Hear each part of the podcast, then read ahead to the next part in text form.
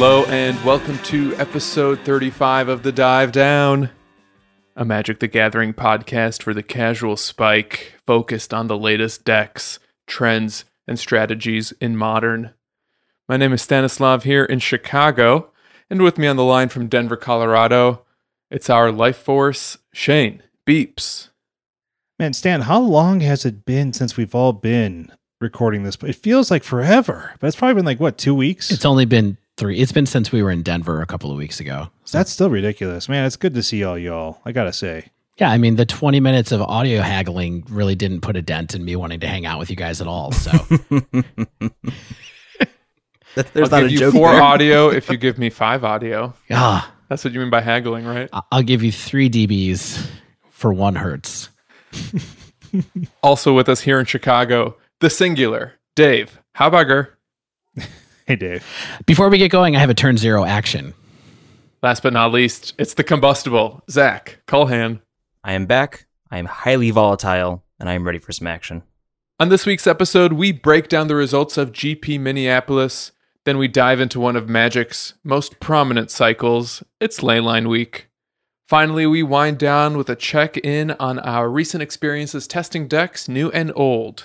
But first, some housekeeping.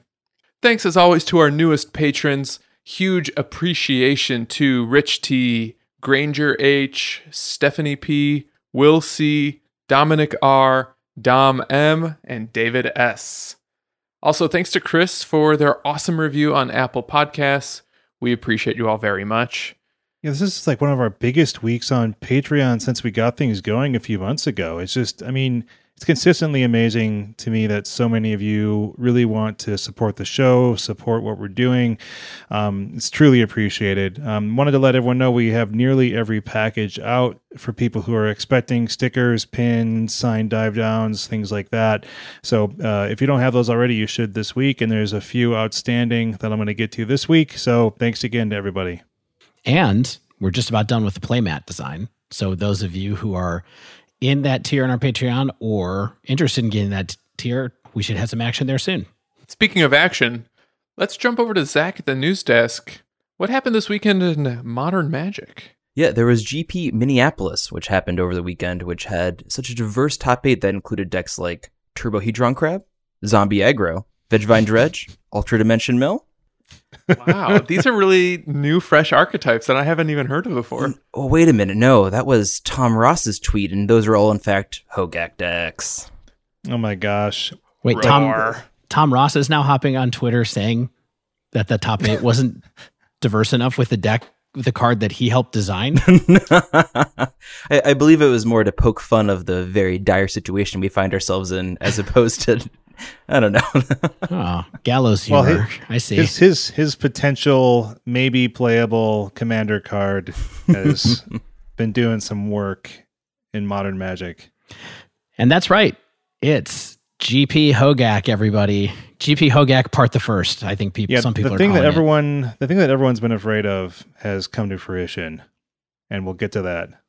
So the first thing that we got as far as results over Twitter from GP Minneapolis you know, given that the GP had no coverage, so it was a little bit like uh, social media archaeology, trying to figure out what was going on and making uh, making sure that uh, stuff was real versus uh, noise, essentially on Twitter. But anyway, the first kind of piece of information that we got was that the day one undefeated deck lists uh, really were kind of a ray of sunshine because the three decks that went 9-0 on day one were humans burn and um, blue white control and the blue white control deck was piloted by gregory orange uh, notable control player.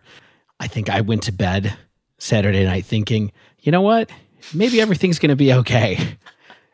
Maybe it won't be a problem. And then woke up on sunday morning started to look around on twitter again and try to figure some things out and yeah i mean it goes from three different archetypes, right? You have mid range, aggro, and control all represented, and hey, healthy meta. And then that is not what the reality is. Yeah, I feel like this was a little similar to one of the GPs that we watched back when Izzet Phoenix was beginning its ascension, where we were kind of like, oh, Izzet Phoenix didn't go undefeated. And then the next day it was 30% of the day two meta. well, um, I'm going to let one of you guys read through the actual day two meta. But once we got a hold of that late in the day on Sunday, uh, it was kind of eye opening.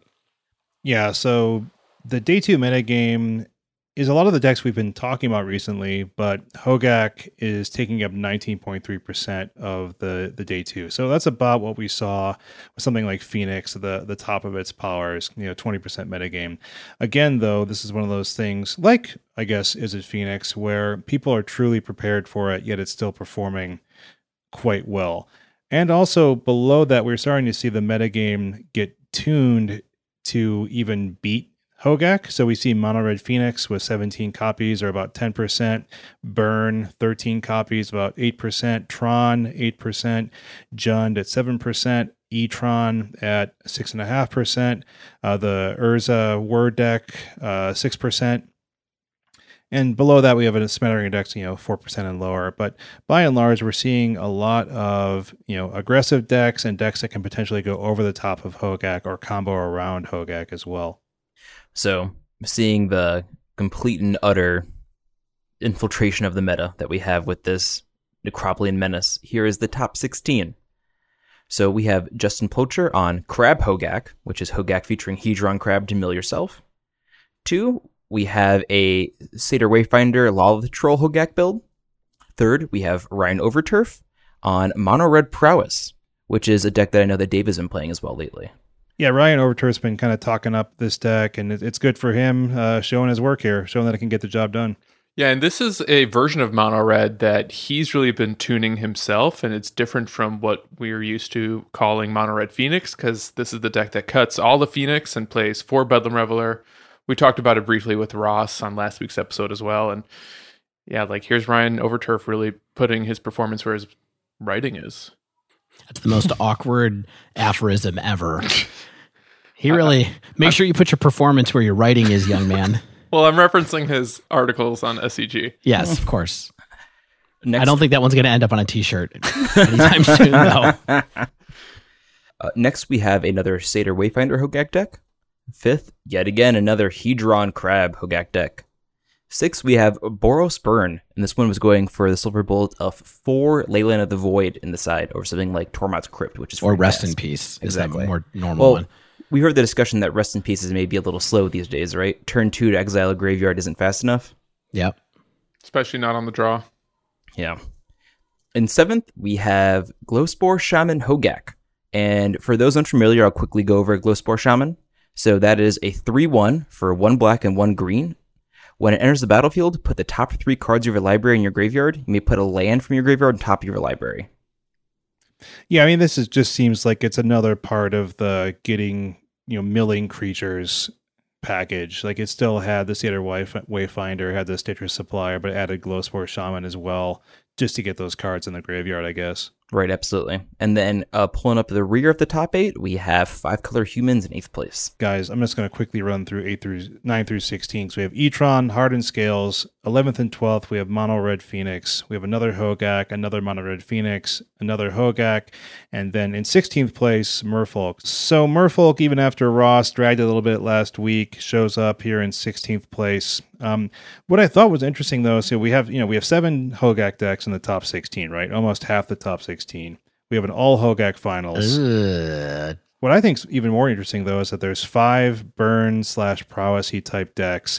There's the Merfolk deck and the Hardened Scales deck. So that's seven decks there that are all really kind of like gotta go fast, want to finish off Hogaak or any other opponent quickly, take advantage of kind of the relative blocking lack of blocking ability of many of the Hogak deck's creatures.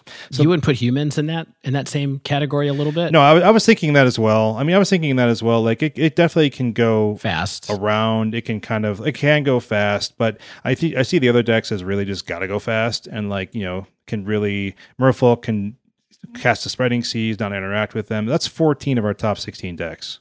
I- I said this up top when I mentioned the three decks that went undefeated day one. I think humans is more of a mid range deck, just due to the amount of interaction they have with Kitesail Freebooter and Deputy Detention, so on and so forth.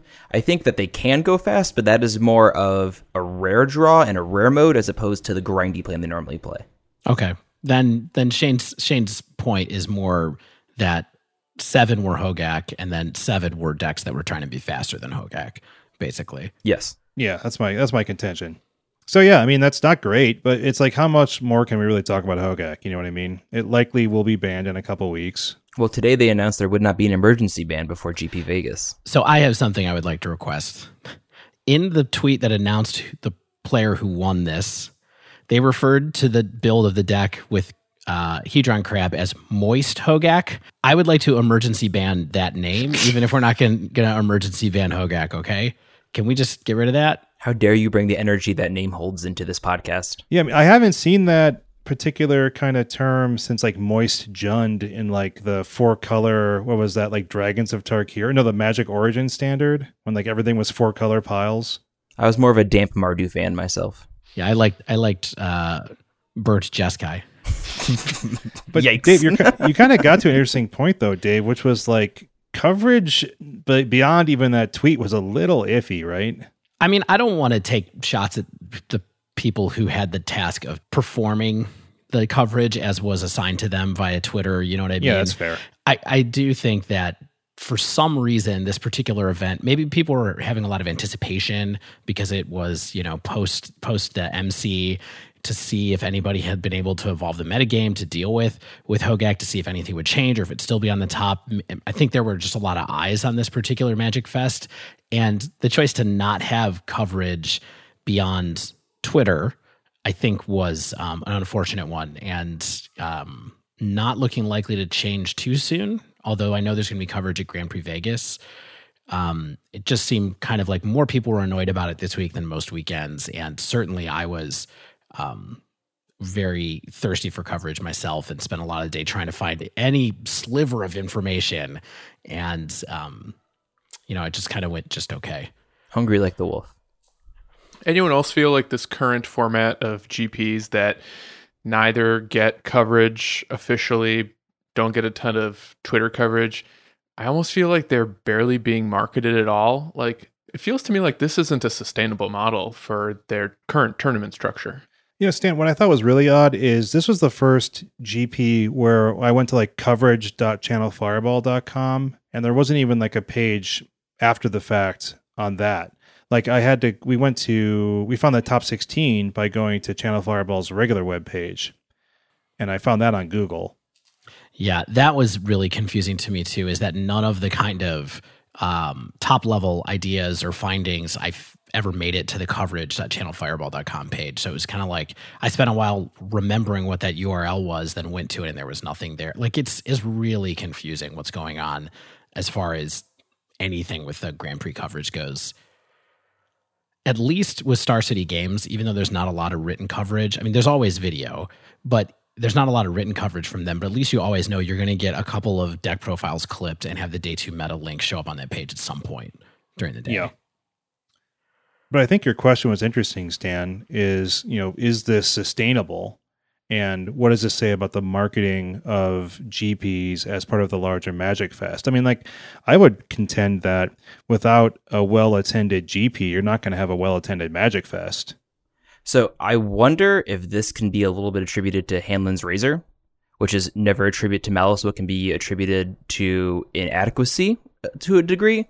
So I'm not saying that Wizards is inadequate. I'm saying maybe overall the corporate overlords are. Because Magic is doing record numbers, they're putting up record profits, etc. And I think that maybe Hasbro is unaware that there's this demand here, right? Because Wizards only get so much money. They have a budget and they have to allow it. So if Hasbro isn't giving them the money to put towards tournaments, to put towards casting, they have to find other venues, hence Channel Fireball doing things, etc., etc.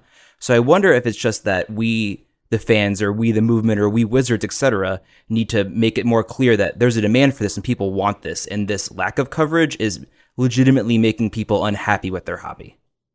I don't know how much more demand you can have when a bunch of voices on Twitter, especially notable professional voices are on Twitter, are lamenting the decline of competitive magic.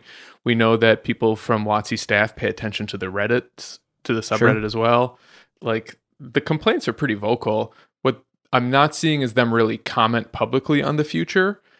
I will say one thing though, and part of that is colored by the fact that I feel like this model is unsustainable part of me is kind of anticipating uh, a recharge to be honest for when they announce the future of mythic championships or pro tours or whatever that is like part of me is hopeful at the very least um, but kind of expecting them to say we hear you we're going to put more resources towards coverage and maybe 2019 will be a blip year and we'll see more improvement in the years to come. I really hope so. I, I think that there's one kind of elephant in the room that we're not mentioning here or haven't mentioned, and that is that mm, we haven't mentioned the fact that there was also an MPL championship event that was on over the weekend. Um, I actually don't even know what days it was was on because I um not particularly interested in the MPL and I just haven't really found time to watch it. The it looks a little bit like on a weekend where they have you know a bunch of people on covers doing MPL on Twitch and then having that end and having a Grand Prix that has no coverage on it at all. It just kind of throws in stark relief that it, I think they're throwing all of their resources behind the uh, Magic as an esport now uh, model, and so in their minds, that means they have to build the viewership for Arena, and that is worrisome to me in the long term, especially since I don't think that the demand is really being followed through on by anybody. Yeah, Dave, what you're describing feels a little to me like Ouroboros, where the snake is eating its own tail, where and we have Magic Arena and MG MTGO. Like something we learned from Hasbro recently is that tabletop magic is growing and that they basically drew a line from the success of digital to the success of paper. So if they're going to invest all these resources into promoting their digital experience and not their paper experience, it seems like something isn't aligned. I think when we sum it all up among, you know, the Twitter threads of people earnestly calling for more coverage for whatever reason they think there has to be more coverage, I think that would, um, you know, between the players saying that they're not quite sure what's happening, the attendance being down of the Grand Prix and et cetera, et cetera, et cetera, all of these different things kind of compounding. I think the main thing is, you know, it's really hard to enjoy the format right now without having that kind of top level play to watch personally. And so I'm hoping that they do something. Yeah, I feel like this is a good opportunity to mention why we even like coverage in the first place. Like, it's more than just watching people play Magic, it's watching how they play Magic and seeing top level competitors think about the game in ways that we don't as casual spikes. Like, we don't always necessarily have that experience or the foresight. And like seeing what the pros of the sport or the game that we enjoy as a hobby are doing you know, when they pilot the exact same cards we do, I think it's really cool and inspirational, even. I mean, it probably helps sell cards, if nothing else. I know it's not exactly a one to one comparison, but reading about hockey coverage versus watching a hockey game is worlds apart. And just being able to see players do things and watching those plays and being able to have quote unquote water cooler moments with your magic friends, like, hey, did you see that sick rip when they had Bonfire of the Damned off the top? That's much different when you both witnessed it versus, yeah, I heard about that on Twitter right? There's a there's a more kinetic feeling to it. So please do something. please God do anything. WotC, if you're listening, let us know how we can help. One of the things we've talked about in the past too is there's a very big difference between looking at results and seeing how we got to those results. So yeah, long story short, I think that coverage is good for the game, like Dave said, and like Zak said, for the reasons that they mentioned. And the more we get, the more that we as a, as a podcast have to talk about, you know, what really happened, as opposed to just a list of top 16 decks. Listen, when coverage finally happens next week and in the future, we'll be here to talk about it, but only if it's for modern MTG, because that's what this podcast is about. We're going to take a quick break, and when we return, we are diving into the ley lines of magic the playables, the unplayables, and the voids. Stay with us.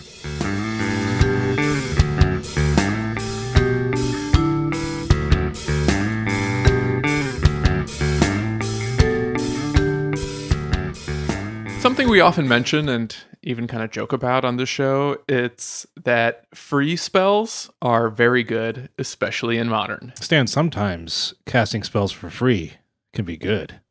Hmm. Coming soon on a Dive Diamond t shirt. and honestly, the word free can mean a few things depending on the context. So sometimes a free spell can be something cast off of As Foretold. We've talked about how Arclight Phoenix can sometimes feel free because you're paying for cantrips, and not the bird itself. Phyrexian Mana, Street Wraith, Eggs, Manamorphose. I think you get the picture. Free spells come in all shapes and sizes, and even super types. But today we're diving into one of the most impactful cycles of free spells in modern, especially relevant right now, and those are the ley lines. With Leyline of the Void being the most played card at MC4 in Barcelona, we're also seeing it as the most played card in recent modern challenges. Plus, another cycle of ley lines being printed in Core 20.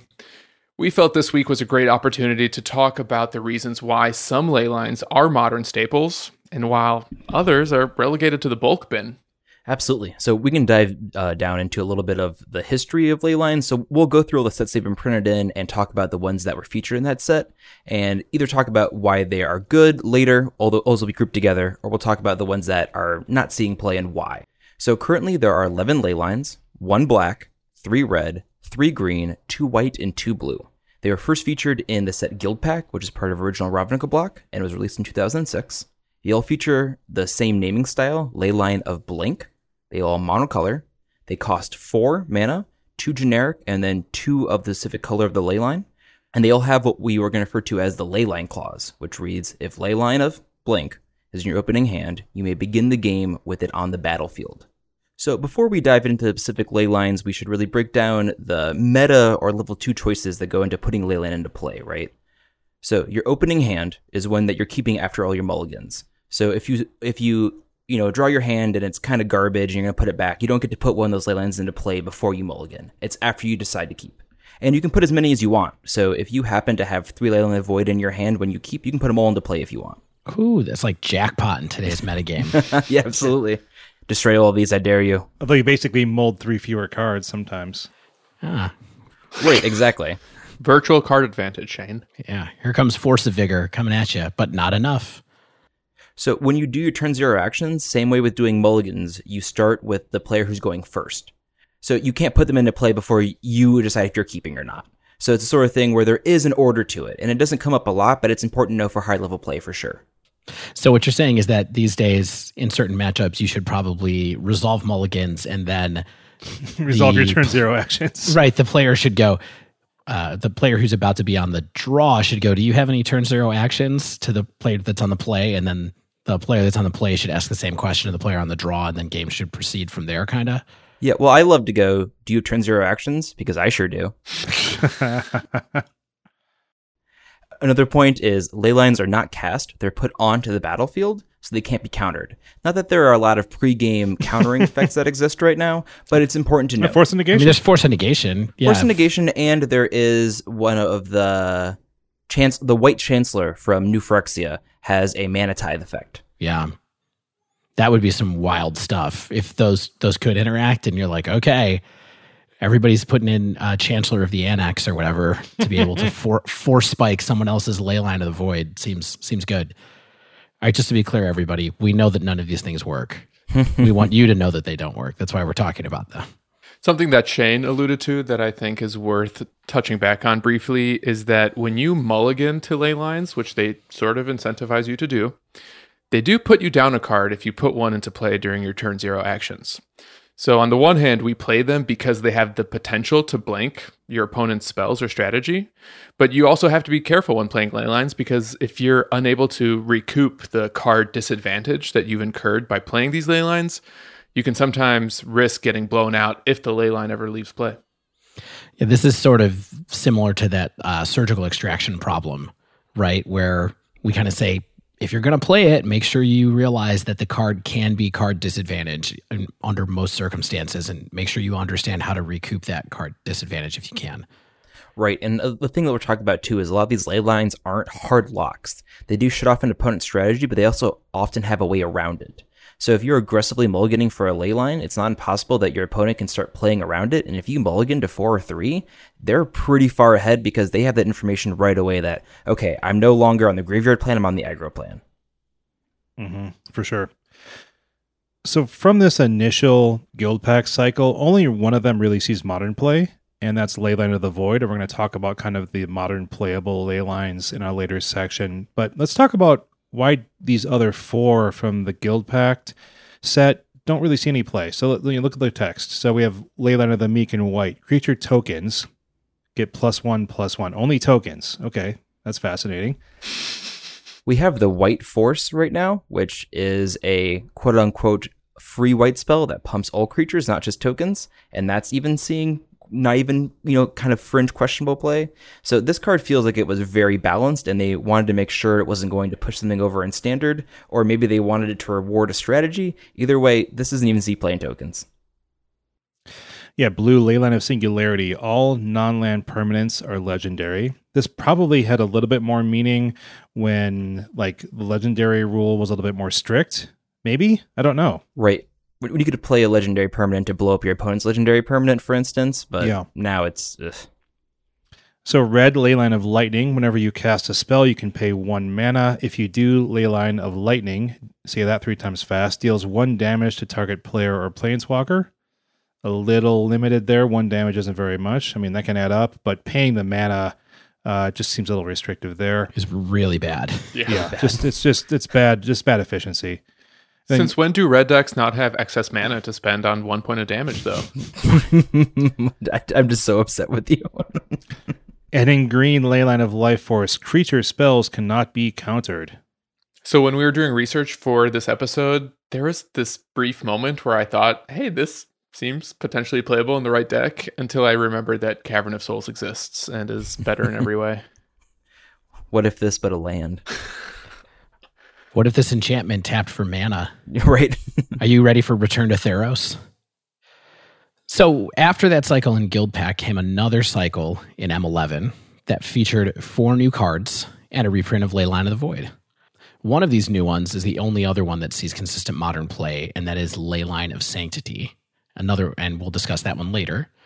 Uh, so why don't the other three see play? Uh, let's take a look at the text and talk a little bit about how weird they are. so the blue one is Leyline of Anticipation, which is you may cast non-land c- cards as though they had flash. That's pretty cool. It seems good. Uh, I think it's one of those ones where it's like, is this effect really worth a card? Right. Ultimately, you need to be in the right deck to make that make sense. Quicken already exists and it draws you a card. And I know that's one mana and not quite the same, but I feel like that would have had to see fringe play and then get replaced with this for this to be a viable effect. Well, I mean, the thing is, Quicken is. Uh, let's not go too far down this rabbit hole, but, but Quicken is is only gives you one spell, and this gives you all of them, right? Including creatures. So you could have a deck where you get to cast creatures uh, at Flash, all of them. So, but you'd you'd really want to have uh, some powerful stuff happening, or to make that worth it. It's worth pointing out, I think this card would be green nowadays if it was printed. Hmm. Might be. Oh Yeah. no, that seems like a, it seems like a blue ability, like Teferi time raveler and stuff like that. Yeah. Uh, the red one is called Leyline of Punishment. And apparently they felt like Leyline of Lightning was not punishing enough, so they made this one. and the text on this says players can't gain life, damage can't be prevented. This one actually seems like a little bit more useful here Yeah. and there, but it's definitely very nichey, kind of focused sideboard kind of card. I do believe there was a time where Skred brought this in against Burn, so they could not bring things like Kor Firewalker in or Dragon's Claw of their own for the matchup. We are far beyond then, and even then, I believe I picked these up for a quarter. Well, anti Dragon's Claw attack. I love yeah. it. hey, you know what? Dragon's Claw is Yes. showing up in Mono Oh, it's Red very Phoenix. good. It's very good, yeah. So, um, and then the last one is the green one, uh, Leyline of Vitality, which is creatures you control get plus O plus one. When a creature ETB is under your control, you gain one life. wow. Big game. So I personally feel like these are a bit more pushed than the ones from Guild Pact. Not only because Sanctity's role in the format has been proven, but the others have text that can actually be relevant, I think, in certain decks. The obvious one is Leyline of Punishment. Not only does it look like a burn plant, but it appeared in a 5.0 list as recently as July in Modern. Likewise, Leyline of Anticipation occasionally pops up in Legacy combo decks as a way to win at instant speed, and the green one is just a card. Yeah, certainly is a piece of cardboard.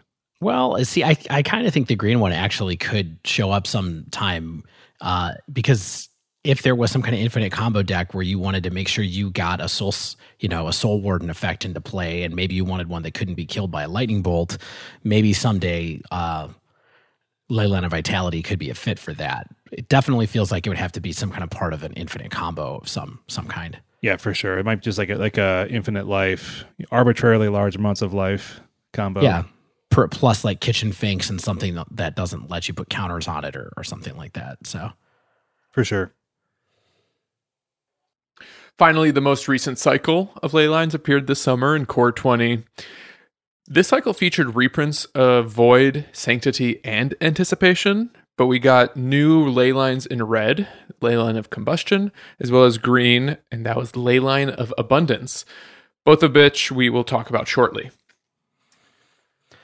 So I think one thing that's really interesting to me about the ley lines overall is just how kind of specific and narrow the designs for these cards really Yeah, are. for sure. Right. If you look at all the cards, including the ones that we haven't read the text from yet, which you know we, people are kind of familiar with what Void and a Sanctity and Combustion and Abundance do. Um, there's kind of two groups, right? One is they're very powerful but narrow defensive cards, something that really nerfs somebody else's plan but doesn't necessarily help you in your plan. And then the others are these kind of weird but unique build around cards. There's not any of them that are really value cards straight up, I don't think. You don't think Leyline of Abundance, the new green one, is a value card that makes don't. all of I- your mana dorks tap for an extra mana? Well, you have to run You mana have to run mana dorks. dorks. Yeah. yeah. Mana ro- not most decks don't run them. It's a build around restriction, and ramp decks do. So it's probably value for those decks, but those are few and far between. And I also think that that's part of turning w- those decks into more of an infinite combo kind of enabler than it is turning them into running them for something that helps you ramp harder, basically, because there's other cards that let you do that better. So, you know, basically if you look at the state of what's what's going on here, the defensive ones are pretty good. The build around ones have been pretty much less useful, but there's a couple that are starting to pop up. And I think that the one thing that we want to make sure people remember is that if you are looking at any of these cards, they are for very, very narrow uses, and that's the trade that you uh, you make for being able to cast them for free. Is that it's a super specific kind of tool. It's a scalpel. It's not really a sledgehammer. Yeah, absolutely. And I think that's why we will not see something like a Leyline of Blood Moon or Leyline of the Moon or something, because these aren't meant to be turn zero shut down an opponent's deck. And even against Hogaak where they're being used, I don't think they're supposed to act like a valve like that. It's supposed to be more options at a cost. So why do you guys think WotC continues to explore design space with these ley lines? Like on the one hand, black, white, blue, apparently perfect now, but red and green, these are new iterations. Do you think on do you think R and D potentially wants ley lines to be even more prevalent in the magic formats and meta in general? I think, that, I mean, like Dave was sort of inferring earlier, I think, is that they're interesting, right?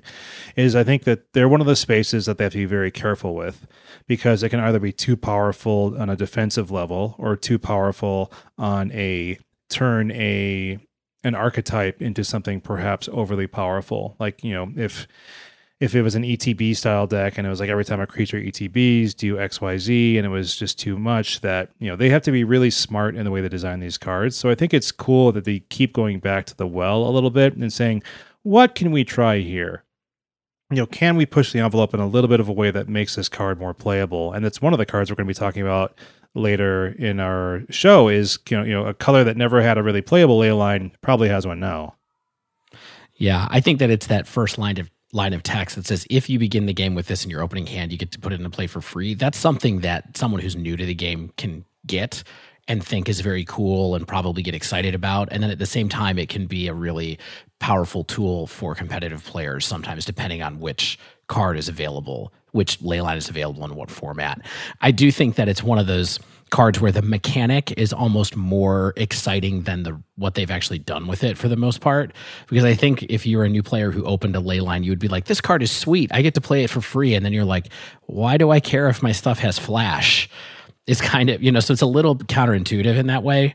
I think they are trying to leverage this tool that they have to be able to do something that's exciting for people and that's probably part of why they keep going back and forth i do think one thing that, that's interesting though is that these cycles have been printed three times now and leyline of the void has been in it every time and it kind of feels like they're just a pretense to reprint leyline of the void over and over again Yeah, only one was created perfect from the get go, and it was a black one. Like we said, there is a single black ley line that has been printed, and it is Leyline of the Void. Yeah. I mean, Leyline of Sanctity was pretty important, I think, to get into modern. From my research, from when I was looking into this, into the sets or into this this cycle, I don't think there was another resilient kind of target player has hexproof effect around before Leyline of Sanctity that was available in modern. So I think that was just something that they had to get into kind of more updated formats than where it had been before. Um, and so that makes some sense to me too. But uh, mostly, I think they just want to keep the price of Leyline of the Void down. Witchbane Orb came shortly after, but th- this was definitely the precursor. yep. So before we go on, I got a pop quiz. Yeah, yeah, I love it. Oh no! Are you guys- I'm gonna ace it. You losers, I'm gonna get this one. Who is ready for math? Oh, I my, my mom says I gotta go home. Zak just left the podcast. This is. I'm going to turn my chair around backwards. I'm I don't gonna want you to sit, rap sit with on me. it. I'm gonna, let's let's rap about math, everybody. Listen So- me, Dave. Mr. Harbarger is my dad. My mom says that I'm really sick and I should go. Yeah. She says, stop learning math from the guy down at the card store. Um, so, like most of our of our episodes, this is the time for us to talk about our obligatory Frank Karsten article, where we break down the math a little bit of of using these things. Because the trick with ley lines, or the thing that everybody needs to keep in, in mind with ley lines, is that not all of them are good if you draw them later. And especially in this metagame right now, people are very into playing ley lines that they cannot cast in their in their decks ever. So they Everywhere. really only are useful if you get them off the draw. Right? Exactly.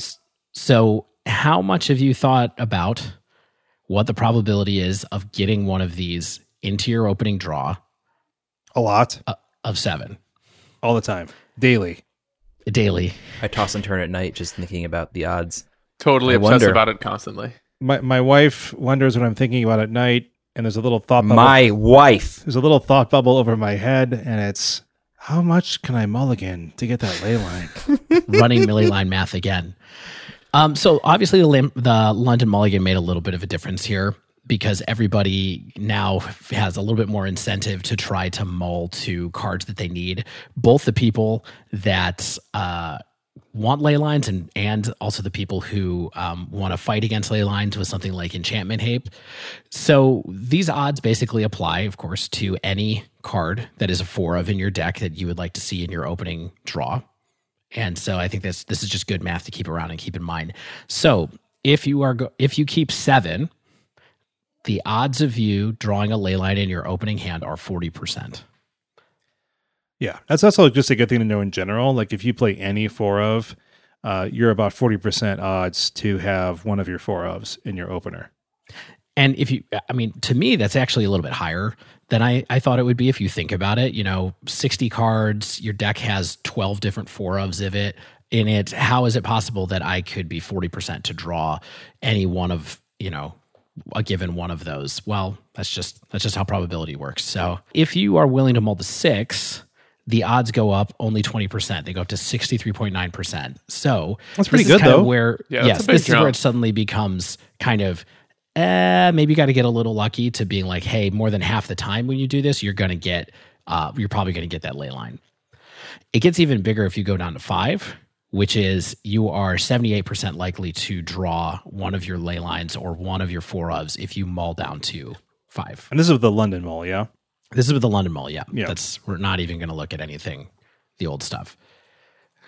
And then it kind of goes up from there, but not as not as much, right? So four is eighty seven percent, three is ninety two percent, two is ninety five percent, and willing to multi one means that you would get it ninety seven percent of the time. The thing that's interesting about that is that you know if you're willing to multi one, that means that you've looked at seven different opening hands, basically, and just been trying to get one that has your ley line in it, which is a lot of cards. You you see 49 different cards, and you know you have to pitch them back uh, because of the rules of the London Mulligan. But you know that's that's just kind of how it works. So it's it's higher now under the London Mulligan, but not absurdly. So I think once you get up to the willing to multi three two one, you get most closer to 90 percent now than you used to. But in those kind of middle areas, keeping seven, keeping six, keeping five, it's really going to hover between you know 40 percent let's call it 60% if you multi six and then 80% if you're willing to multi five Are there like any ley lines that are playable in modern right now where you don't want it in your opening hand? Like I'm just trying to think. Like you know, let's say you know I, I'm I'm willing to mull to five. I don't get it, and I'll be okay drawing this later. I think personally that Leyline of Combustion is okay to cast later in the game. Obviously, you're getting more mileage out of it early, but that's one that when I draw it, I don't hate it. I mentioned that in a previous episode. I'll mention it when I talk about it again this episode. But I think that's one where if I don't see it early, I'm not crestfallen. Yeah. And let's talk about how likely you are to get those later. Because if you draw five cards after your initial hand, so if you draw if you see 12 cards in a game, basically, there's a 33% chance that you'll get one or more ley lines in that opening 12. And then if you draw 10 or more, the chances are 50%. So there's a good chance that you would get, or sorry, the chances are actually closer to 60%. The reason I wanted to bring this up is because if you miss on drawing your ley line on your opening draw, there's actually a good chance that you're going to get it in subsequent turns. So if you are playing a deck where you cannot cast the, the ley line that you're going to get later, you need to understand that you're probably going to draw a brick somewhere down the line as a result of not getting not getting a ley line in your opening hand. And that is really bad, right? And so you mm-hmm. have to make sure that you're okay with that or that your your plan is set up of the, with a, that whatever hand you do keep with 7 to be able to win even though there's a pretty good likelihood that you're going to draw a total blank at some point in the next five turns. Yeah, you really can't afford that in modern too much. Yeah. I mean, it depends on the deck that you're in, right? So if you have Faithless Looting or Scries and you can control the the cards that you're seeing a little bit, then that mitigates that quite a bit. If you're in a deck that has no way to interact with the draws that they're making, then you're yeah, yeah, you are in trouble if you're if you're going that way. So that's why I think when we see people like playing uh, Leyline in Burn, that really says a lot about where the format is right now because Burn cannot do anything if they draw a ley line off the top. And that's a huge problem for them because draws are very much at a uh, at a premium in in Burn. Although you know Horizon Lands have helped with that a little bit. Yeah, I, I had to say I was really surprised to see the four of Leyline in Burn when you know something like Tormod's Crypt triggers prowess on their Swiftspears and it's a zero CMC card. But you know I think we can get a little bit more into that later on. We talk about Leyline of the Void probably. Desperate times call for desperate measures. Yeah, it's it's it's not a one and done, that's for sure. So now we're going to talk a little bit about these modern playable ley lines we've been referring to. And so out of the 11 of the modern legal ley lines, which is all of them, of course, only four really see modern play. And two of those are recent additions in uh, Core Set 20, which are still kind of proving themselves. And so the four that see play are Leyline of the Void, Leyline of Sanctity, Leyline of Abundance, and Leyline of Combustion. So, why these cards? So, we're going to break down uh, each one of these and see why they're cut above the rest. And so, I'll start with Leyline of the Void, uh, one of my favorite sideboard and now main deck cards. So, this is, you know, so currently the most played card in modern. Um, somehow, Leyline of the yeah, Void. Brutal. So, Leyline of the Void reads If a card would be put into an opponent's graveyard from anywhere, exile it instead. So, I'm going to read this one more time. This is very important. If a card would be put into an opponent's graveyard from anywhere, exile it instead. So, let's talk about a little bit why it's incredibly popular at the moment, right? So, I think the primary thing, of course, with a Hogaak and Dredge-ish type metagame, it's just, just a really s- true silver bullet against any graveyard strategy. Yeah, and we've talked about how modern is kind of like graveyard the format. So it's it's that's part of the reason that it's risen to such prominence, especially over sure. the last twelve months or so. I mean, people talk about how a graveyard is a second hand, so it's nice to cut off that person's second hand. Go to Hammurabi, y'all. Man, way to way to get down my bullet points here, Zachy. So we've got the, the opponent's graveyard essentially ceased to exist, right? So that that really shuts down any graveyard strategy because they just don't have a graveyard but it can also do some heavy lifting against strategies like hardened scales, which requires a creature to die, and dying means enter the graveyard from play. If a card never reaches your opponent's graveyard at all, it's exiled instead, right? Right. So that means you don't trigger things like modular, for example, is what you're what you're talking about with that, right? Shane? Exactly. Yes. Right. Because it works the same way that Path to Exile does, which is there are a lot of creatures in modern that have death triggers, even if they're not graveyard uh, decks, right? So that's just a good thing to remember. Yeah. And another really important thing right now is it's non symmetrical. So let's talk a little bit about what that means. We've talked about symmetry here before, But so something like Thalia, Guardian of Thraben, right? It causes non creature spells to cost one mana more, but that's symmetrical. So it impacts both you and your opponent. And this effect kind of gets mitigated by how you build your deck. Like in humans, doesn't have a lot of non creature spells.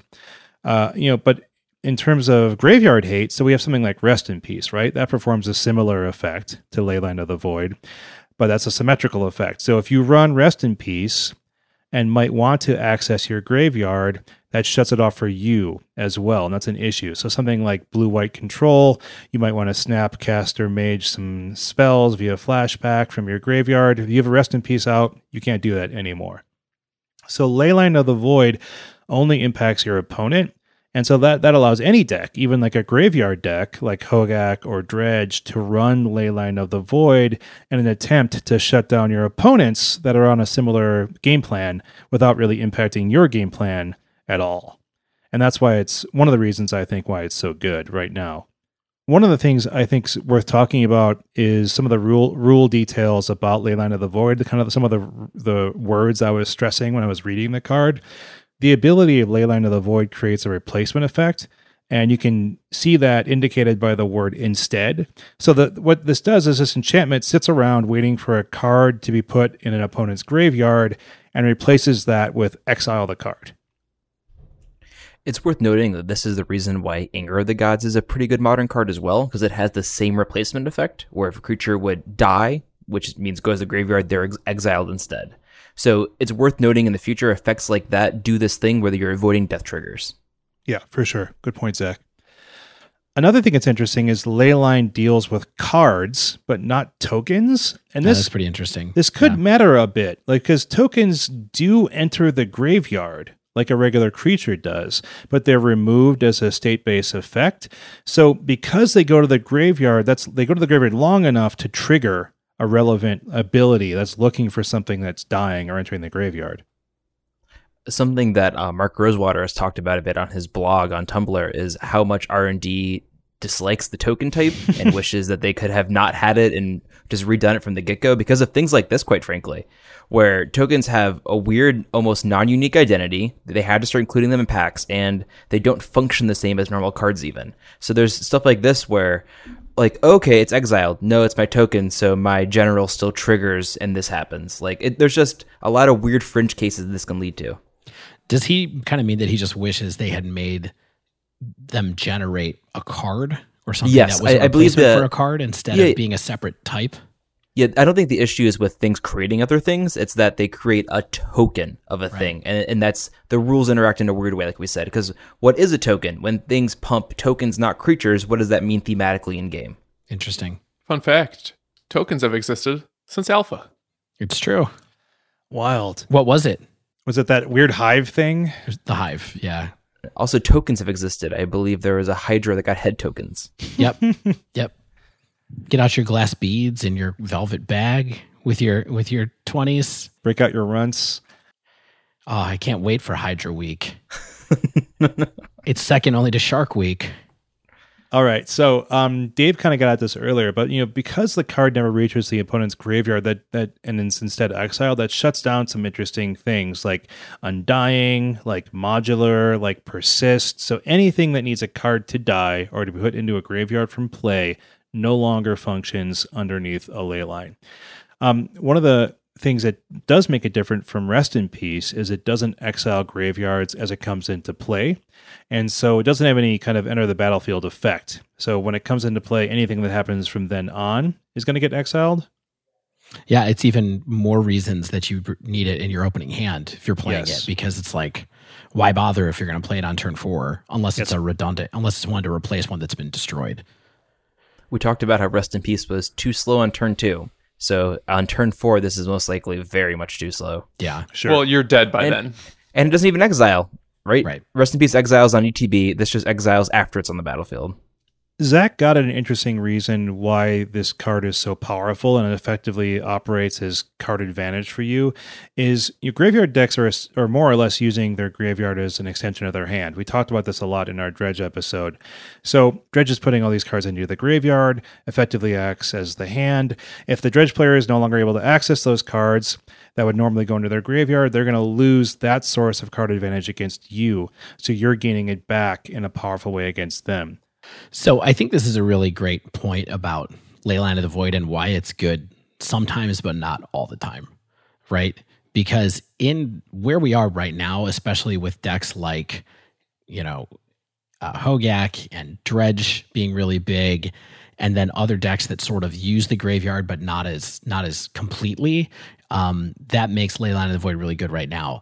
But people do tend to bring it in all the time against decks that it's just okay against Yes. because they don't have any other tools against the graveyard, or maybe they spend too much time kind of over sideboarding about decks that have the graveyard as like a secondary plan, right? So I think that this is a, a- something that you really should think about when you're going to play Line of Void, when you're going to add it to your sideboard as opposed to other sideboard options, because there might be things that work better later in the game as opposed to something that's scorched earth like Leyline of Void, where you got to play it, uh, you got to play it on turn one for it to be useful. For example, you know, I've been playing a good amount of Mono Red Phoenix, which is suddenly the second most popular deck on the on the day two uh, meta share, and I don't think Leyline of the Void is that great against Mono Red Phoenix.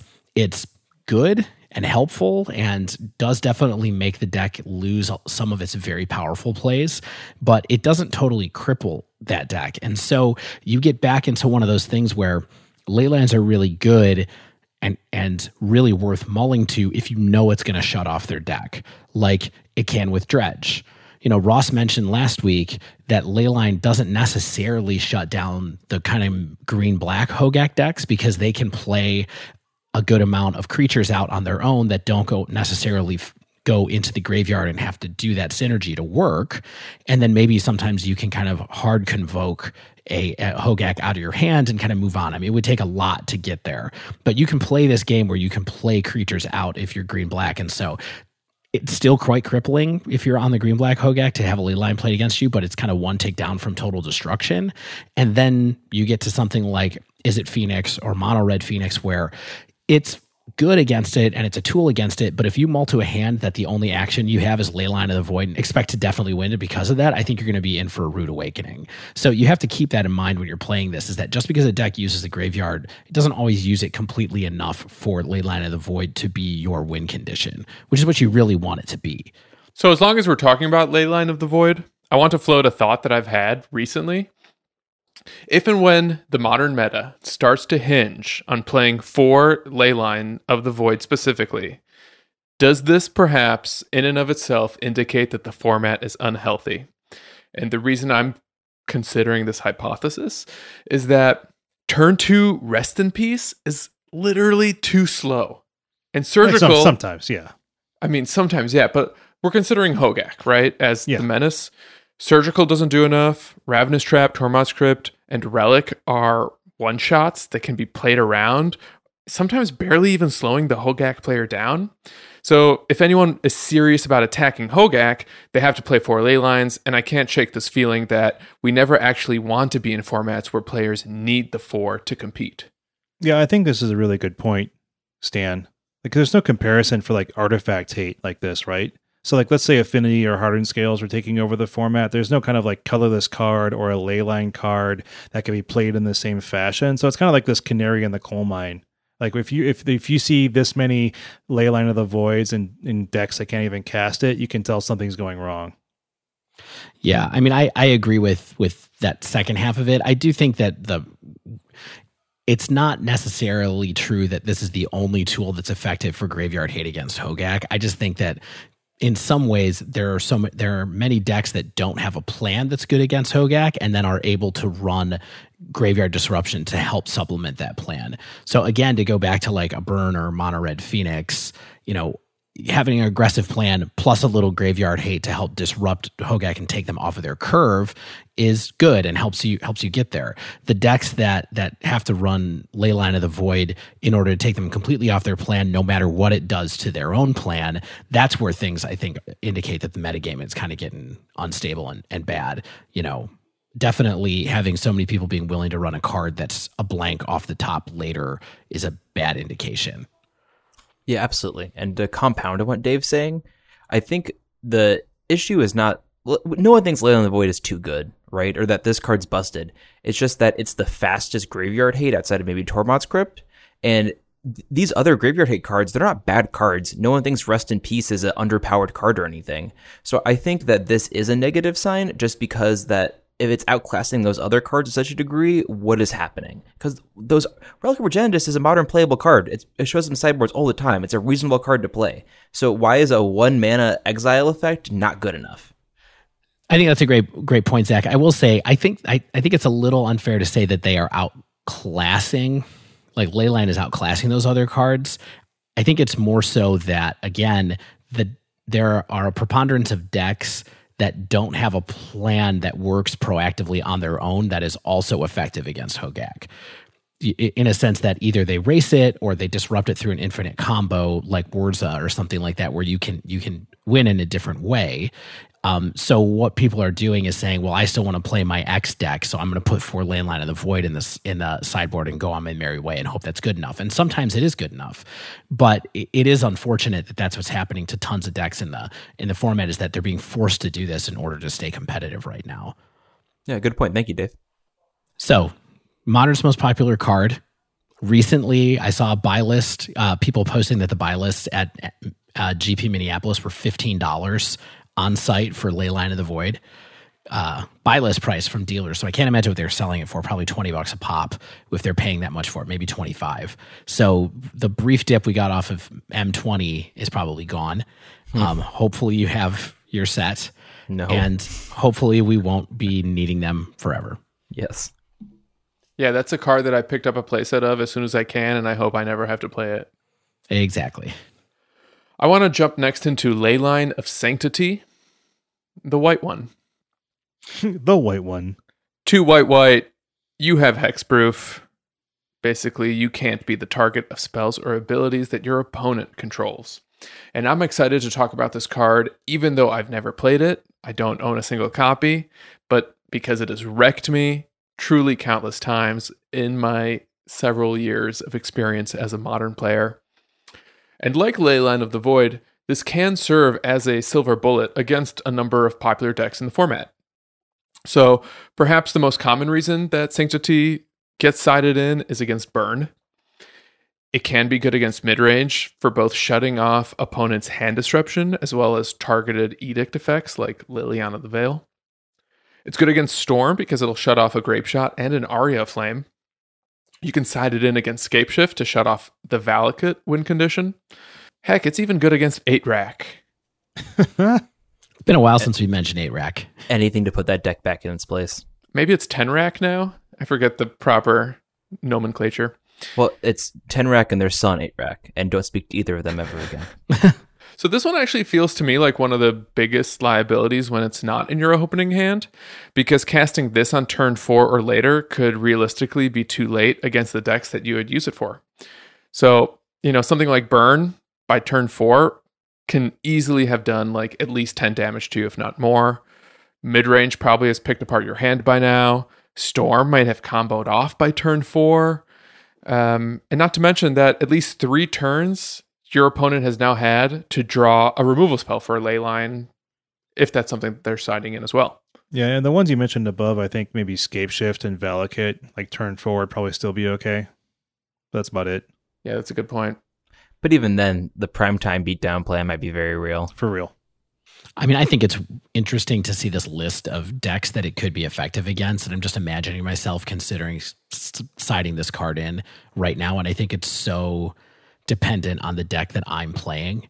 Right. Because while I agree with you that this one would be really bad to draw off the top, I think there's also plenty of worlds where it's okay to draw off the top and play it. It just, but it does mean that I would almost never see this being in a deck where you wouldn't be able to cast it. Sure. Unlike Leyline of the Void, like I don't think that the metagame is ever going to be um, kind of ingrown enough that having hexproof is that necessary.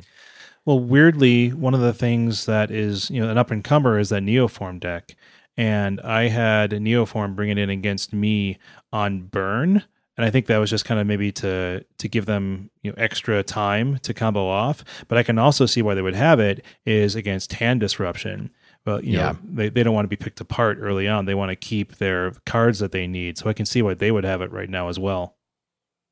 I definitely played it when I was piloting Storm. I had Leyline of Sanctity in the sideboard to help me against Thoughtseize decks. Yeah, I think it's worth noting here that Ad Nauseam will typically run this card sideboard as well because they are a very fragile combo deck, and a couple, you know, well-timed Thoughtseize Inquisitions can strip out their win pieces. So to them, it's worth having this in play so they don't have to worry about anything like that. Yeah, that brief period of time when Bogles made a big comeback, it's one of the reasons was because I think they realized that Leyline of Sanctity was main, you know, was main deckable for them because it had a pretty high floor in Bogles and a really high ceiling. Because they have those fragile hands that don't want to get, disrupted. They don't want to face a Liliana of the Veil's Edict. Like if they can only get one creature, or maybe they didn't have a fetch to get a Dryad Arbor. Right, and there are cards in the deck that reward them for having more enchantments. So not only does it protect them, but it fits in their game plan as well. And it's a little more fringe, but it's a deck where you can run this main board even, honestly. And sometimes you're just rewarded for it, and other times it's just, all right, I have this out, and now my ethereal armor is getting a little bit of bump. There are a couple funky rule interactions with this card that you should probably be aware of. So, for starters, you can still target yourself under Hexproof. It is not Shroud, wherein that is the distinction. Likewise, Hexproof will not protect you from non targeting spells and abilities. So, for instance, a, car- a card like Liliana's Triumph states each opponent sacks a creature. Same for Chandra Torch of Defiance, where the plus two reads each opponent takes two damage. So things like that that read each and not target explicitly will go around this. The card has to read target. So this card can also have an impact similar to Leyline of the Void and how it can be perceived as card advantage, because it can often make an opponent's card stuck in their hand. So, for instance, if you're siding this in against a burn player and they've got Lava Spike, or a mid range player and they've got Thoughtseize, those cards are essentially uncastable. So, if they can't cast them, it's almost as good as not having the card in their hand at all.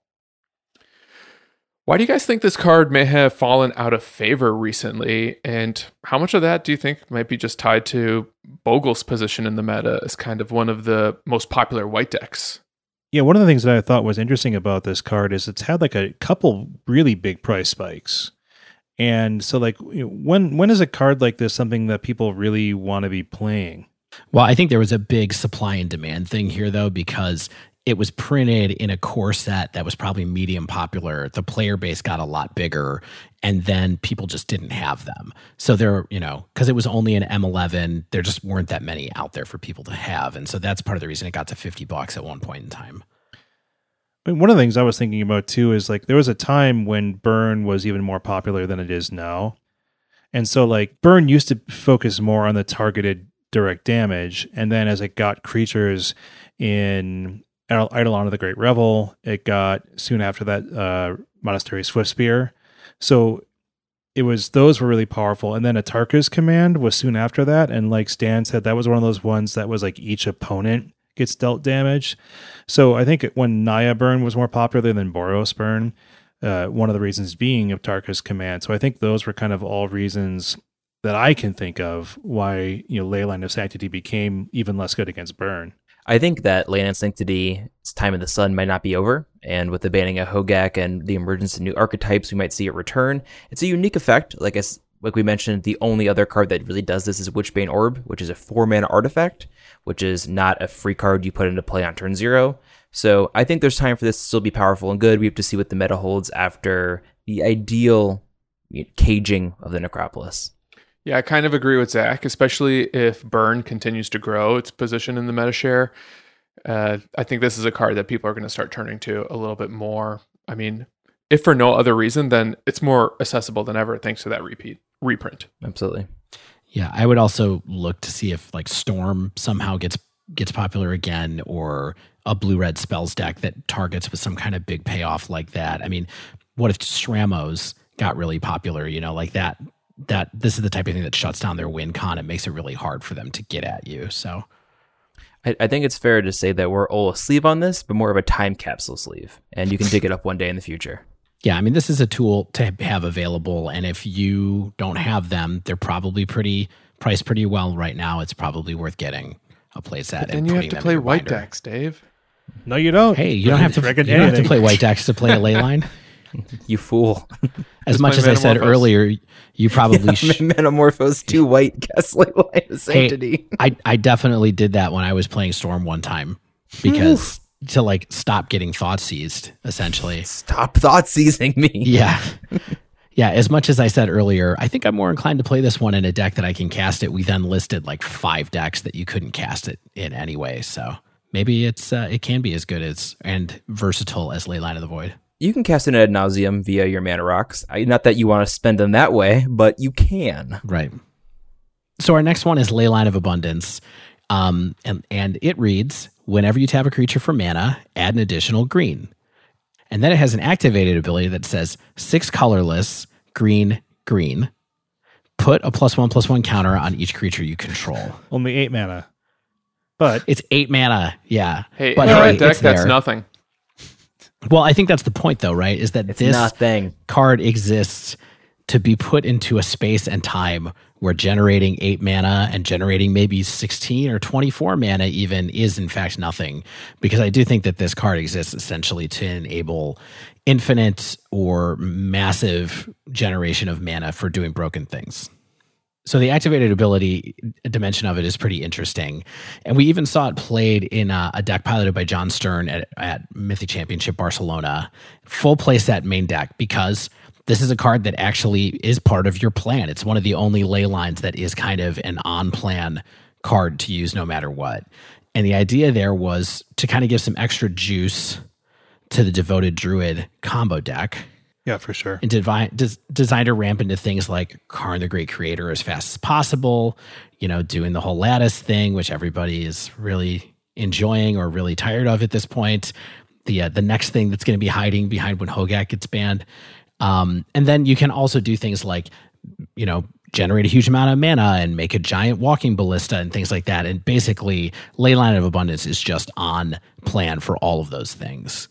And so, you know, I don't know if this is necessarily, um, you know, if this is a deck that we're going to see a lot right now or a card in that archetype of decks that we're going to see a lot right now, but it's definitely something to keep an eye on as far as a card, a very powerful card that's out there on the fringe, just waiting for a home for the right shell to kind of make it pop for, for real. So Shane, you've been playing Devoted, Druid, Karnbow lately a couple of times. Mean, do you think this is helpful? Do you think it's overkill or? Yeah, it might be win more. I don't really know. Like, it's not necessary at all for the infinite mana combo. Like, if you just want to, you know, tutor up a giant walking ballista and get it onto the battlefield and, and, and, you know, ping your opponent to death, that's not necessary for that at all. But like you said, I think it could be more useful in the all in strategy that has, you know, a lot of birds of paradise, a lot of noble hierarchs.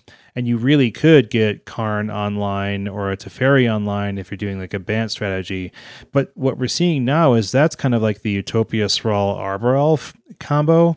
And I don't really know if that's more resilient. There's definitely more pieces involved in that. I think uh, maybe, maybe like maybe one more piece, but what I think one of the things I think is cool about that is it could make for some larger chords more quickly, like a chord of calling.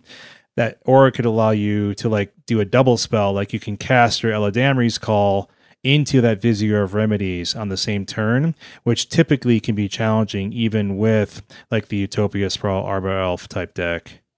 Yeah. I mean, I think it's interesting to note that the deck list that we have linked here, at least, does not have Cord or Eladamri's call in it. Yes. It's running the freed the freed from the real combo version, which is basically another way to um, make infinite mana off of enchanting a, a mana dork with freed from the real and then having it have the one mana activated ability to untap itself. And so you just kind of tap and untap it over and over and over again which Yeah, is I think a that's cool. pretty kind of different way to do it.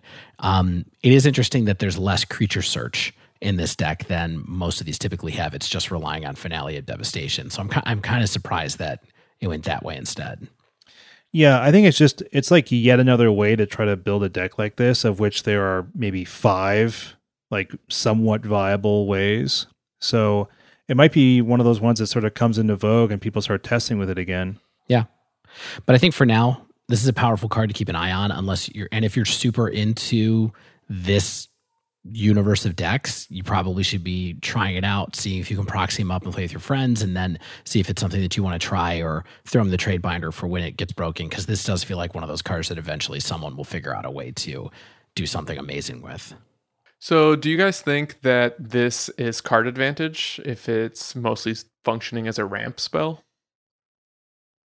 You know, one of the things we talked about with all the other ley lines is how they do equate to card advantage. And I think that's slightly harder to grasp with a spell like this. Yeah, I think this one is just about being a plan, part of your plan A. Like this is not this is not a sideboard card, right? This is something that is part of a deck that wants to ramp a lot. And so it doesn't have to be card advantage in that sense because it's part of your plan. Yeah, unlike the unlike the first two we talked about, you're not sort of invalidating half of your opponent's deck or you know five six of your opponent's deck in something like a graveyard strategy so like dave said this is kind of the other category which is part of an engine part of a singular strategy part of a very narrow strategy that has more and more payoffs as the modern format gets larger and larger Finally, the best, the greatest, the reddest. Once again, my beloved Leyline of Combustion. So Krakatoa! Zach, how excited are you to have 15 unfettered minutes to talk about Leyline of Combustion? Well, see if I use them all or if I give some to charity for a tax write off. All right. So, Leyline of Combustion, two of any color and two red. Whenever you and or at least one permanent you control becomes a target of a spell or ability an opponent controls, Leyline of Combustion deals two damage to that player. So we talked about this in the episode uh, right after Denver. We've been talking about it. Really, it feels like ever since. I love this card. So it's the new red ley line from M20, and in classic red fashion, it doesn't shut down strategies the way white or black does for the ley lines, but instead it just punishes your opponent for playing the game of Magic. That is, casting spells that target. So it's really similar to I think the green ley line in that you're not going to put this in any red deck, right? I, I don't think that any deck that has red can make use of this. I think it takes a certain strategy. So, for example, even though this does damage to an opponent, which is quote unquote a burn thing, I don't think burn exactly wants this card right now. So, I'm going to break down why I think burn doesn't want it in a second. But decks that do want this card, I think decks that want this card are decks that typically struggle with interaction, especially early game and mid game if they're destroying creatures of yours, if they're interacting with your hand. So, decks like Jund, Mardu, Burn, Storm, and Phoenix are all going to, you know, heavily interact with you. So if those are matchups you struggle with or matchups that you have an issue with in your red, consider bringing this in. Especially Jund, if, you know, sometimes you fetch and shock and thought seize, and then they go to 13 for doing that. And sometimes they just have to, right? So what are some specific decks that this shines in? So Mono Red Prison, obviously, we talked about that a little bit.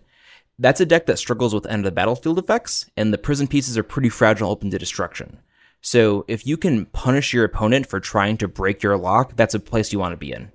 I think Phoenix, personally, all the variants, Gruul, Izzet, Mono Red, Moist Jund, whatever comes up in the coming days. I think that Phoenix decks are not a fan of interaction as well. Destroying a thing in the ice, blowing up a Pyrus Ascension, Aria Flame, that's bad news, right? And also these decks are capable of dealing quite a bit of damage already.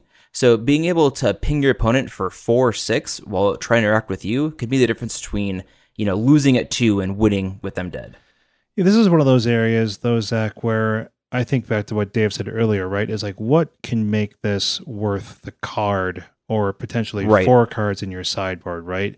And I think that this, more than perhaps any of the other ones, is one of the ones that's on the bubble for me. Not as a modern playable card, but really what decks you're going to want to play this in, how many, you know, how much you want to rely on mulliganing to that. You know, it's it's it's it's really an, a more interesting one, and I'm glad that it is because so many of the other ones are are not. They're not this nuanced.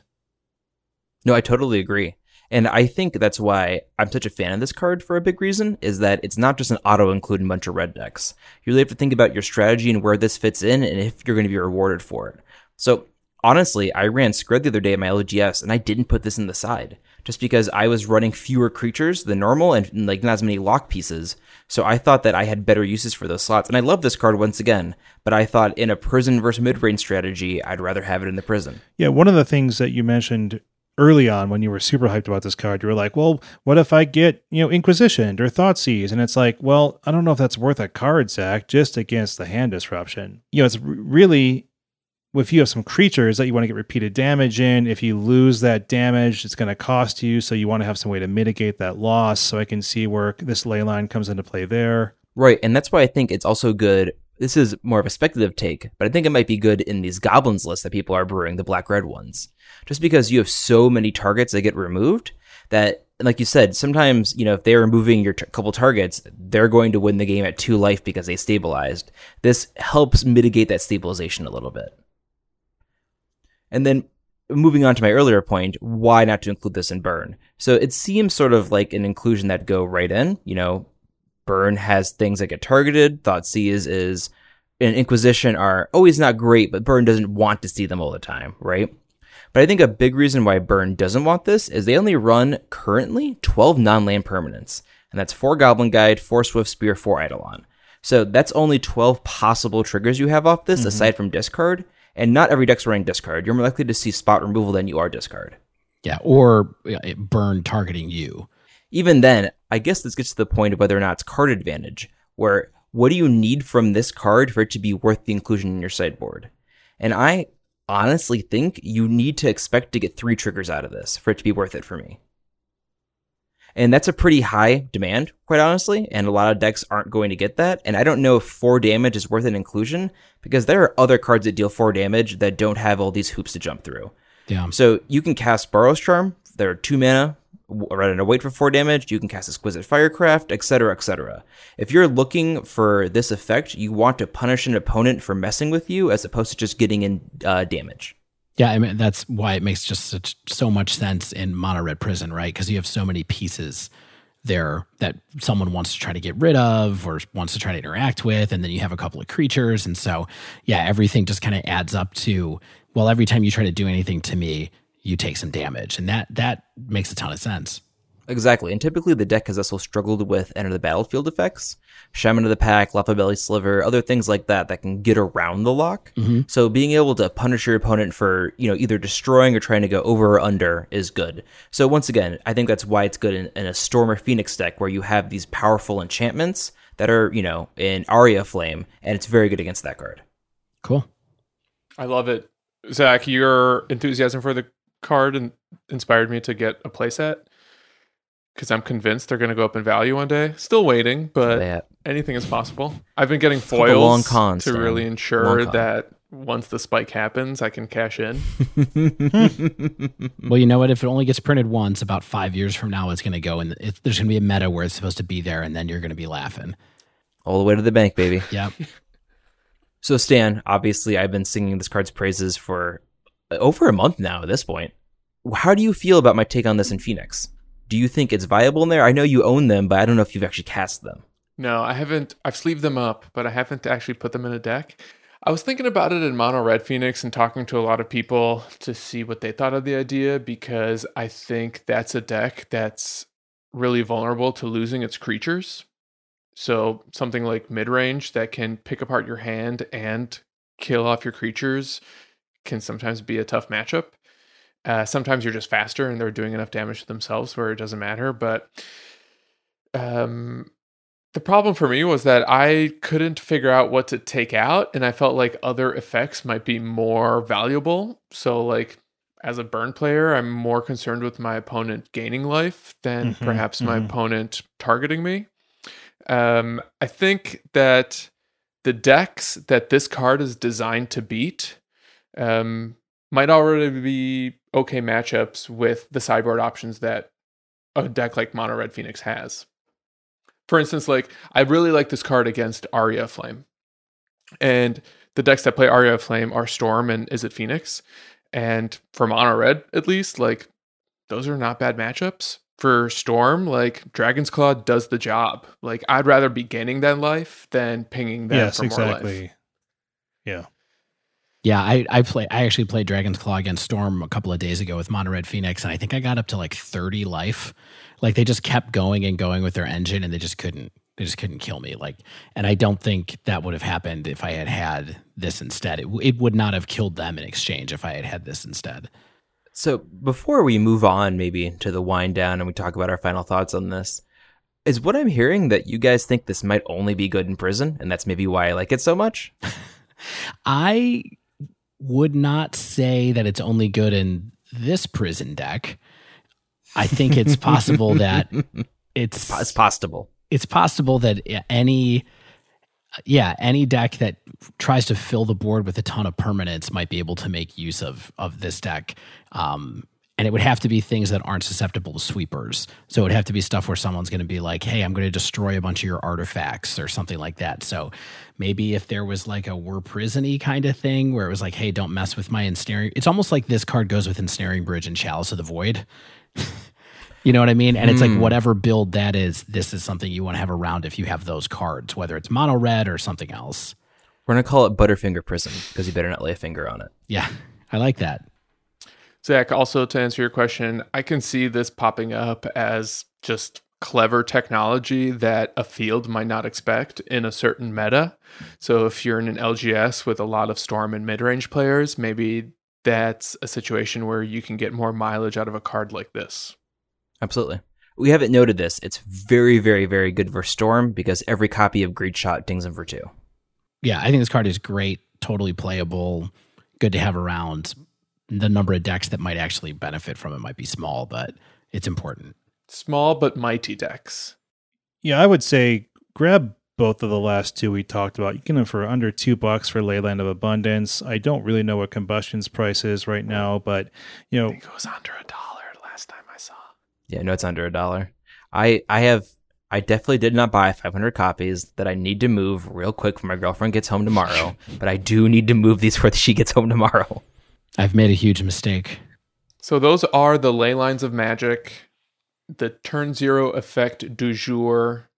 This was a fun experiment, you guys. It was different from what we've done in the past where we look at a single card or a single deck, but here we got to explore an entire cycle and really analyze like modern and magic and the format that we're in right now and see how like an entire group of cards can impact that.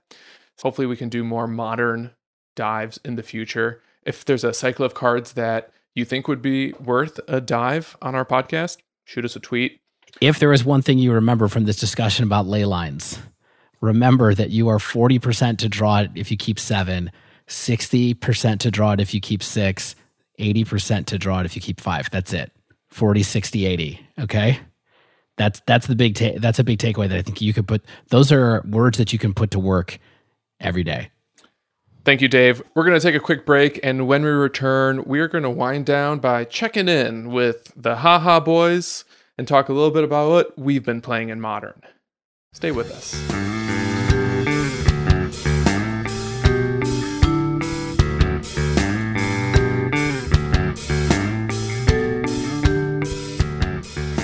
So, Shane, you did a league today with Burn.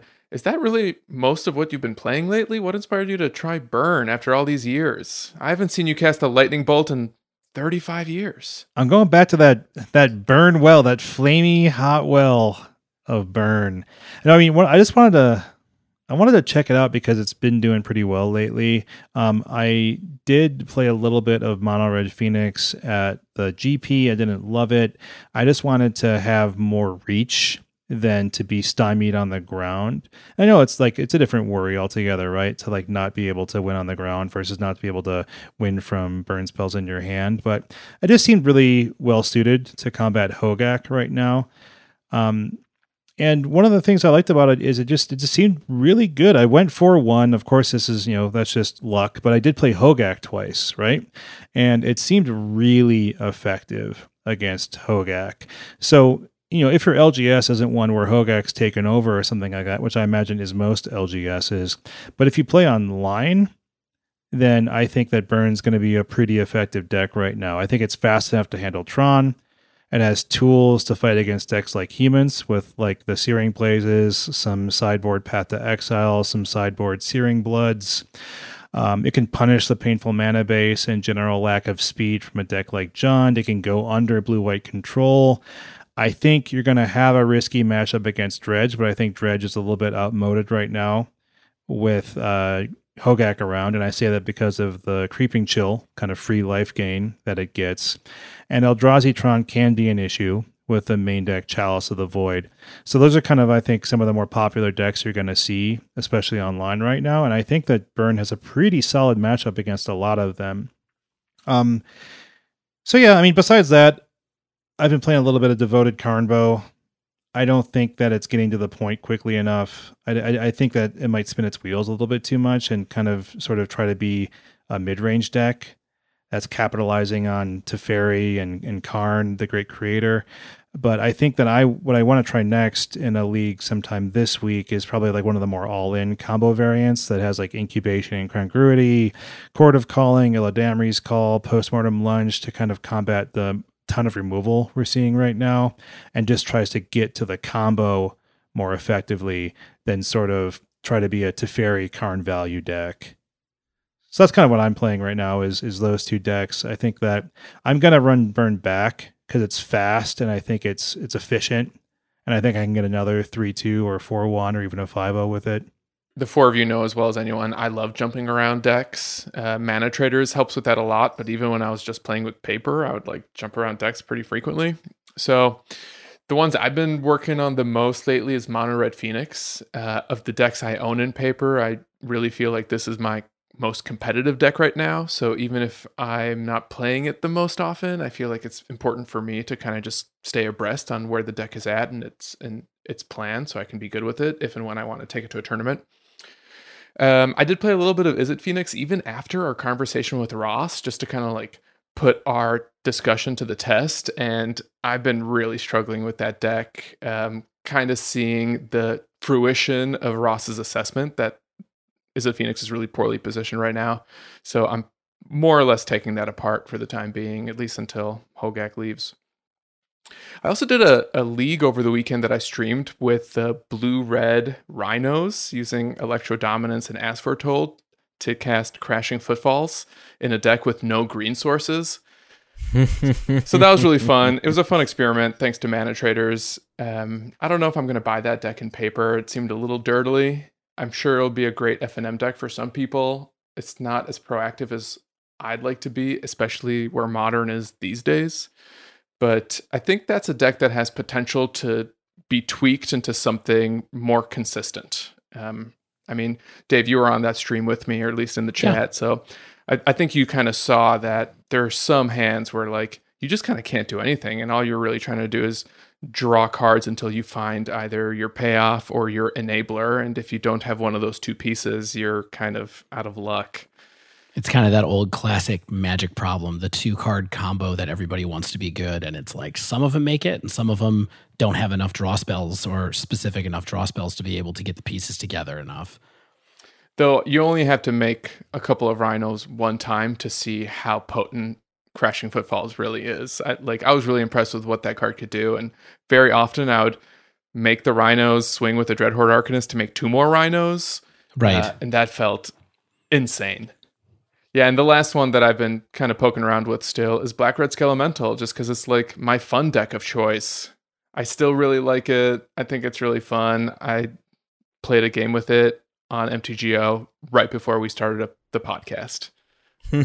so that's where I'm at. I still like playing Lightning Bolt decks, and uh, I think I'll continue to do that forever.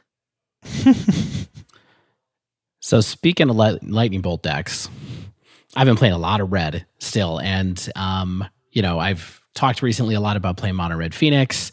I also did recently took the Mono Red Prowess deck, the Phoenix list Prowess oh, yeah. deck through a league, um, and that was really interesting to spend a little bit of time with the deck that Ryan Overturf did well with this weekend.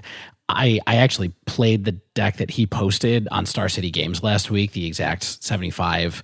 Um, kind of felt like it was wasn't more consistent, but was still less explosive than Izzet Phoenix. I really was missing some of the draws where I could suddenly get two Phoenix in the bin and be doing an extra six out of nowhere. You know, the this mono red prowess deck is built around playing um, four Bedlam Revelers, and that was just like the pits. It just seems like that can't be right it's I, I, don't know i don't know how it works well. I had so many times where i had two of them in my hand at the same time and that always just feels so bad because you're just discarding one to cast the other. I wonder if something we saw over the weekend was something that Ross kind of alluded to last week in our conversation, where when an expert player pilots a suboptimal deck, they can still do really well with it. So I'm not suggesting that Ryan Overturf's deck isn't as good as the Phoenix version, but I kind of had the same reaction when I saw the list. Like four Bedlam Reveler seems insane when I found that like sometimes two Bedlam Reveler was too much. Yeah, I, I totally agree. And so I quickly went back to Mono Red Phoenix after that and had was reminded immediately of how powerful it could be. So I got a I got a four one recently with Mono Red Phoenix, and it did things like I killed Hogaak on turn two in game one, which was kind of wild. But they took so much damage that I just did 14 to them on turn two, and that was it. Um, I managed to outgrind Storm using Dragon Claw in one game, and then in a second game managed to survive them casting Empty the Warrens twice somehow by having them attack aggressively into me, and then I crack. I stabilized at one and cracked back for like 14 damage on turn six or something like that out of nowhere. You know, by drawing an opportune number of phoenixes and Swiftspears and things like that. So I really think that that deck is the one that I that I'm going to be keeping with for a while.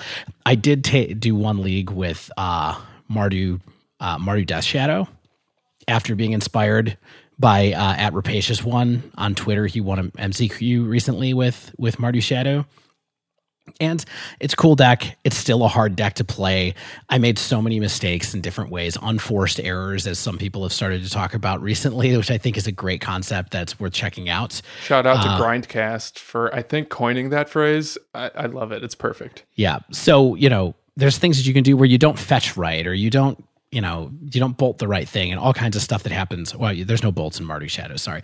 You know, but you just make these tiny decisions wrong and then it has huge implications. And Shadow is just the deck that does that the most, other than maybe blue white control. So I liked the deck. I thought it was cool. Hex Parasite is amazing.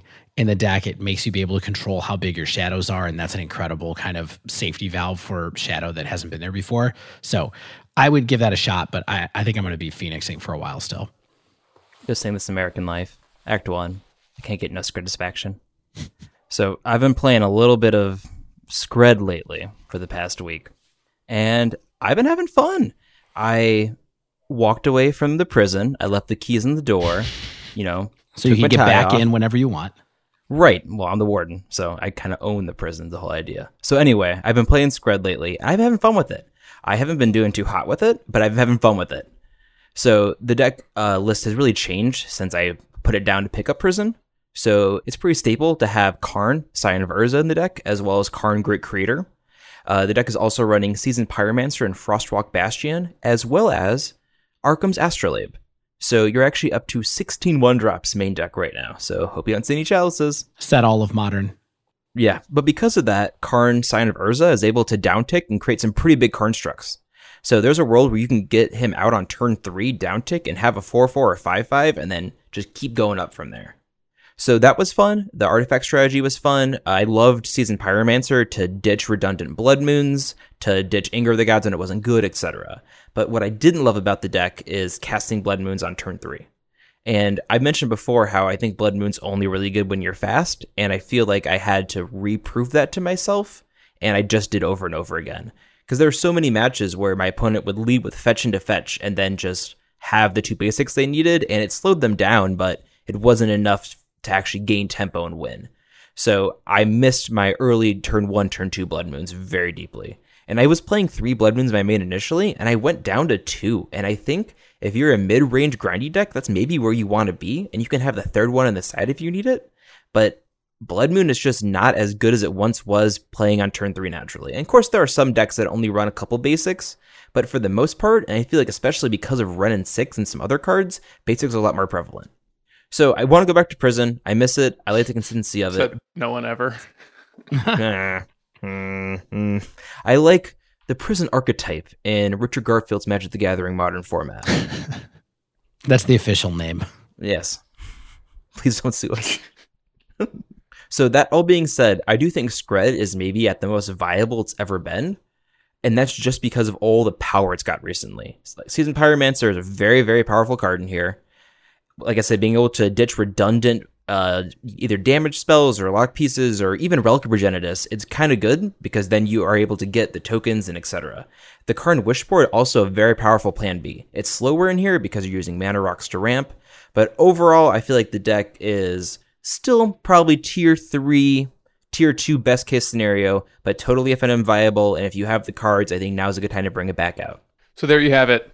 That's what we're doing in MTG. We're people too. We love playing the game. And yes, we also talk about it professionally once a week for an hour or two on a Monday night. This is professional now. That's a Uh, that's a generous is- term. Yeah, this is it's above beer league, but it's like not. It's a minor league. I guess I am the only one wearing a tuxedo. Yeah, I keep wondering why why do you keep showing up in that? It's so weird.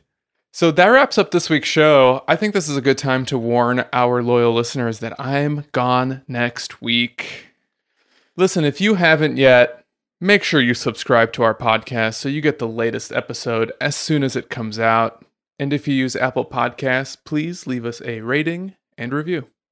If you'd like to submit a question to the podcast or pick our brain on something in modern, you can tweet us at the dive down, all one word, or email the dive down at gmail.com.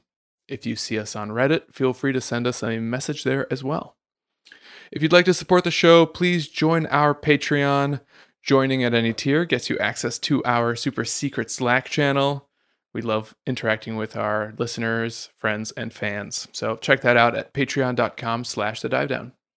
As always, special thanks to the bands Nowhere and Spaceblood for letting us use their music. And until next week, get out there and ca- wait, wait, wait, wait, wait. I'm sorry. Uh, turn zero action before you draw.